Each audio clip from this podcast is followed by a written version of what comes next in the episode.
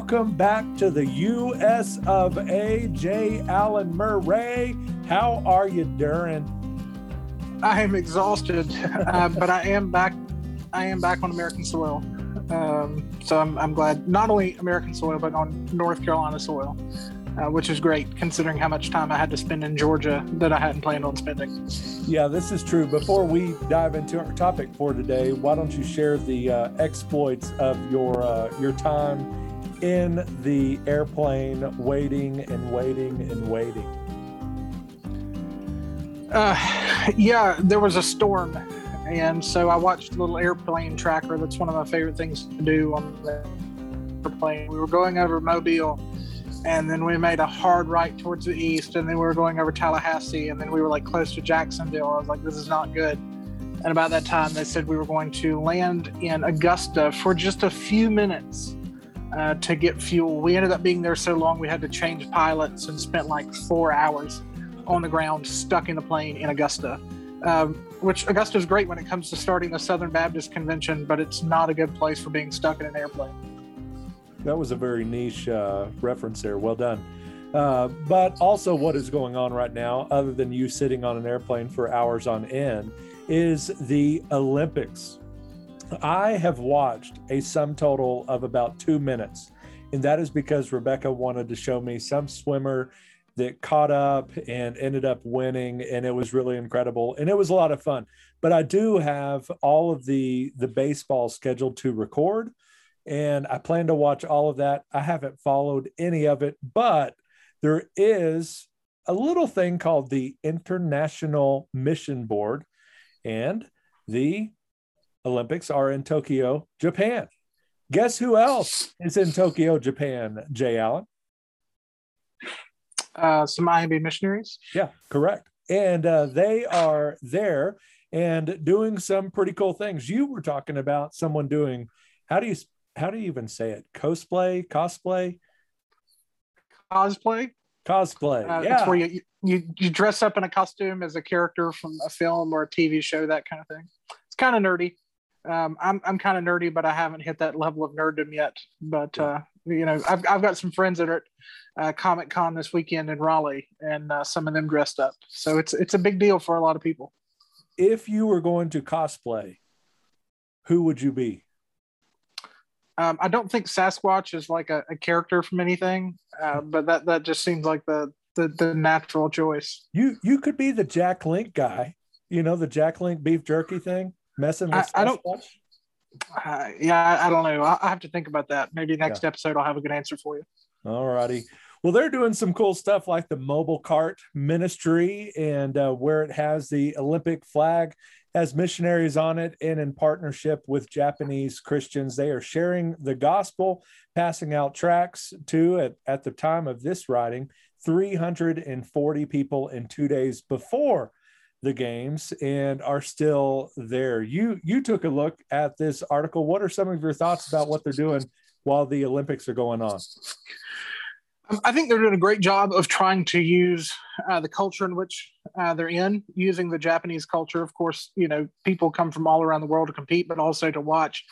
Uh, but but really trying to to blend in and mesh well with Japanese culture, uh, which is a pretty difficult place to do evangelism. I know that our mission board has been there for a long time.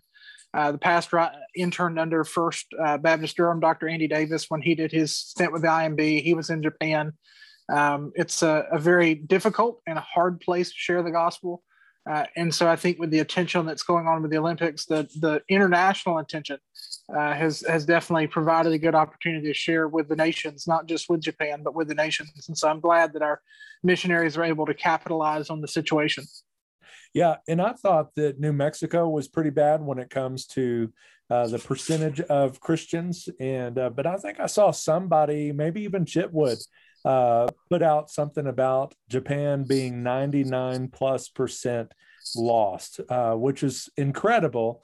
Uh, but certainly one of the reasons why we need to continue to pray for the missionaries and, as he likes to say, call out the calls so we can get more there. But one of the things that I liked was their five minute English deal, where they were holding up signs that said free English conversation. Now, for an introvert, that sounds like a terrible idea. But for them, this was their chance to to really connect with a ton of different people in a short amount of time. This kind of reminds me of like the elevator evangelism, like where you can share the gospel in a short amount of time, be able to get to the important aspects of it.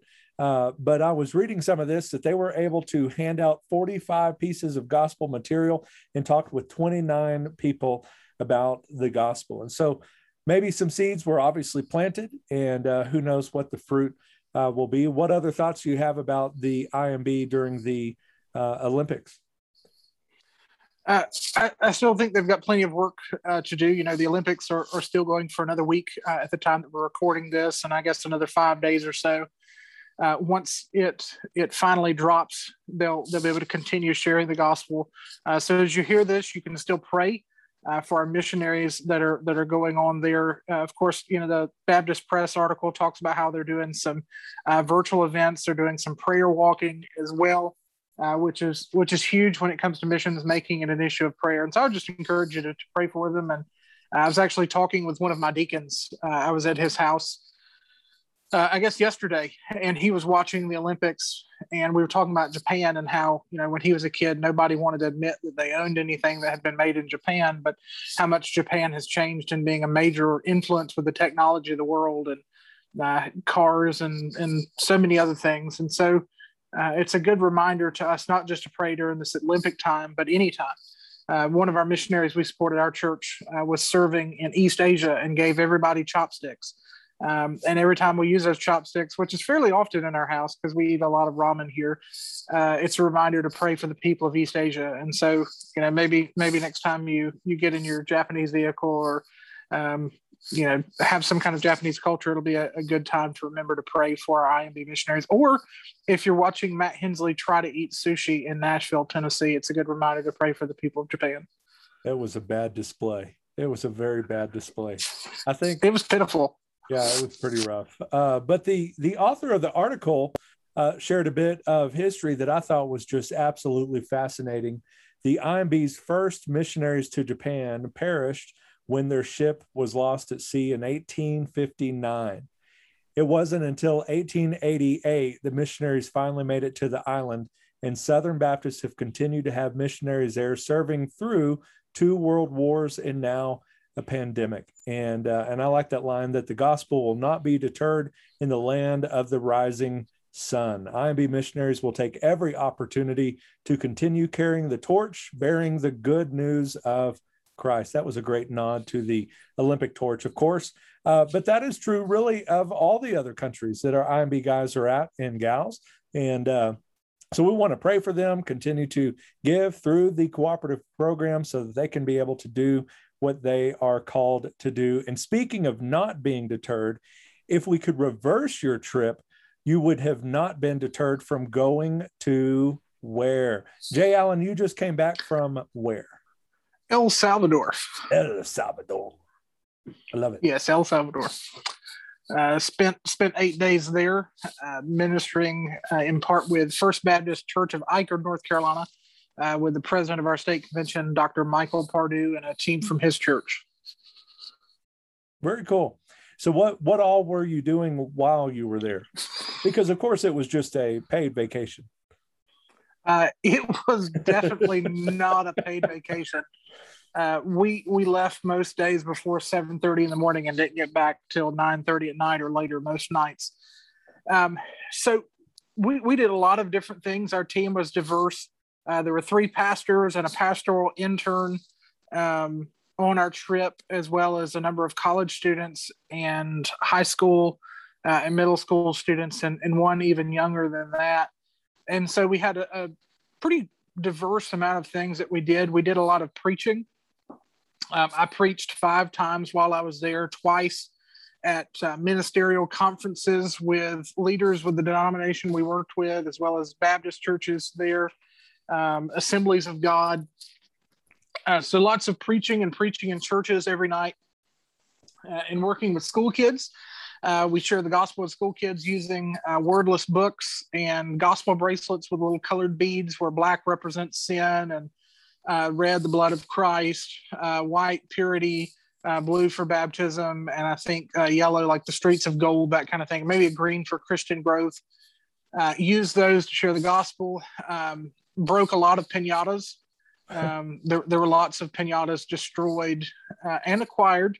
Um, I have been into some uh, some markets buying pinatas now. Um, so while we did a lot of the preaching, preaching to pastors, sometimes we worked with kids. We went to a park, um, lots of gospel presentations and conversations. You know, you mentioned the um, English conversations in Japan. A lot of the young people there in El Salvador are studying English in school. Uh, they want to study English so they can get a better job. So people are wanting to have conversations with us uh, because of our being able to speak English. And so, you know, hearing that from the the IMB story took me back to where I was last week um, encouraging the churches, uh, going around to, to, several different churches all across the country. Uh, lots of travel time. Many of our drives were an hour and a half to, to two hours or better to different churches to go and minister. Uh, but it was busy. Uh, it was not a paid vacation, although many many mission trips for many people are. This one was not. Gotcha. And uh, for our Southern culture topic, we're going to go even southerner than the South uh, to take us to El Salvador with something you ate while you were there, which you also like to eat there in the comfort of your own home. It is not something that I have ever eaten. It is not something that I will ever eat, but we'll let you take it away. Yeah, so uh, we're talking about ceviche tonight, uh, which is something, yes, ceviche, something I didn't eat until last summer, really. Um, and and my my boundaries were stretched in El Salvador. But basically, you, you take uh, fish or shellfish that is raw, uh, uncooked, and you you do a chemical cook. I wish you guys could see Matt's beard shaking in opposition to what I'm talking about. But you take not gonna happen.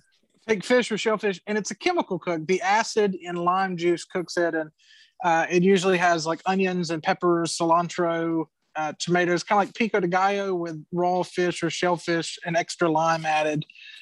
Uh, and so while I was down there, we we the last day of our trip was kind of a relaxing day. We went down to the beach there on the Pacific, and uh, we had a huge table, not just our group of thirteen, but the Salvadorian pastors and their wives and our driver and I don't know, twenty some of us. So they brought complimentary ceviche out, uh, and it was not only made with fish; it was also made with squid and shrimp. Uh, and so I normally I don't do the shellfish, but I figured you know the worst thing that could happen is I'd get sick and die.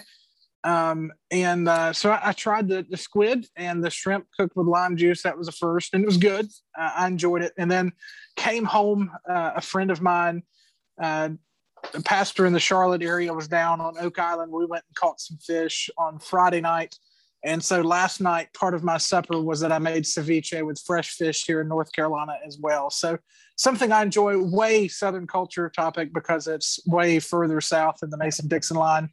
Um, my six year old and my three year old were eating it last night, Matt. So you, you've got to you got to step up to the plate and try some ceviche. It's cooked. It's just not cooked with heat. Bro, I'm calling CPS. uh, my, my six year old asked for sushi for her sixth birthday, so um, they're they're they're all about it. Uh, but it, it's enjoyable. You you uh, mix it up. You have to let it marinate and kind of actually cook. Uh, it takes a little bit of time, get it good and cold, and then typically. Uh, what I do and what they did in El Salvador is you eat it on tortilla chips. Um, like uh, Tostitos scoops work really good for ceviche, but we just had some regular tortilla chips last night and they work just as well.